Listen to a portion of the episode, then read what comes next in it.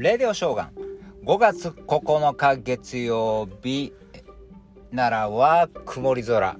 えー、ゴールデンウィークも明けて、えー、今日から仕事学校の方も多いと思います。頭がですね、この今日の空のようにぼんやりしているかもしれませんが、なんとか乗り切って平常モードに戻していきましょう。えー、今日はですね、気になるえー、ニュースというかですね、あのイーロン・マスク氏がですね、日本に警鐘を鳴らしたという記事がありました。エーピー 通信ですけどね、イーロン・マスク氏は世界の人口は少なすぎると主張、出生率の低下に警鐘を鳴らした。えー、ツイッターへの投稿で当たり前のことを言うようかもしれないが、出生率が、えーまあ、出生率が死亡率を上回る、上回るようなことがない限り、日本はいずれ存在しなくなるだろうと述べた。えー、まあ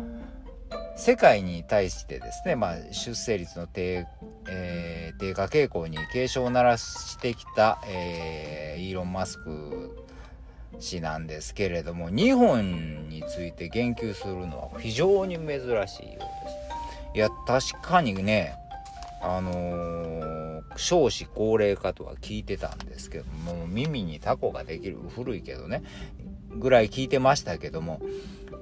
にせんにじゅういちねんじゅうがつついたちだ、去年ですね、去年のじゅうがつ時点の日本の総人口、これがびっくり、前年からろくじゅうよんまんよんせんにん減のいちおくにせんごひゃくごじゅうまんにせんにんになり、過去最大の落ち込み幅となったことを伝えるニュースに対しての反応やったんですね。マイナス、去年だけですよ、ろくじゅうよんまんよんせんにんも減ってるわけですよ。えー、もちろん生まれてる子もいてるわけですから、亡くなった人はさらに多いということですよね。だからこれマイナ、マイナスマイナスと、まあ、単純にですよ、引き算ですよね。マイナスろくじゅうよんまん人、マイナスろくじゅうよんまん人ってだんだん減っていってたら、それはなくなる、なくなりますよね、そう言われれば。ちょっとこれは深刻やな思いましたね。えー、世界にとって大きな損失になるだろうと言ってるわけですね、まあ、マスク氏はですね。で、まあ、えー、この実際にですね、まあ、世界人口について、世界の減少、人口減少についてですね、たびたび指摘してきてたんですけども、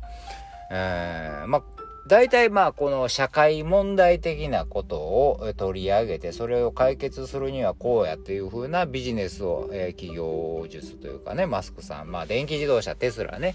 分かりやすいですよね。このままでは地球温暖化になる、えーえー、ガソリンばかり炊いてたらあかんと、電気自動車にしなければいけないとかね、太陽光もやってありますからね、テスラがね、えー、そういうふうなことで電気自動車へシフトしようというふうになってきたわけですよね。えー、さらに、えーまあ、宇宙なんかもそうですよね。宇宙に関しても火星に、もう地球に住まれへんようになったら火星、火星に本気で住もうということで、えー、宇宙開発とかいろいろやってるわけですよね。そして、えーまあえー、ツイッターはどうでしょう。ツイッターはまあまあ、まあ、すごいメディアに、今でもすごい影響力あるからね、それをさらにものすごいメディアに育てようとしてるんでしょうけど、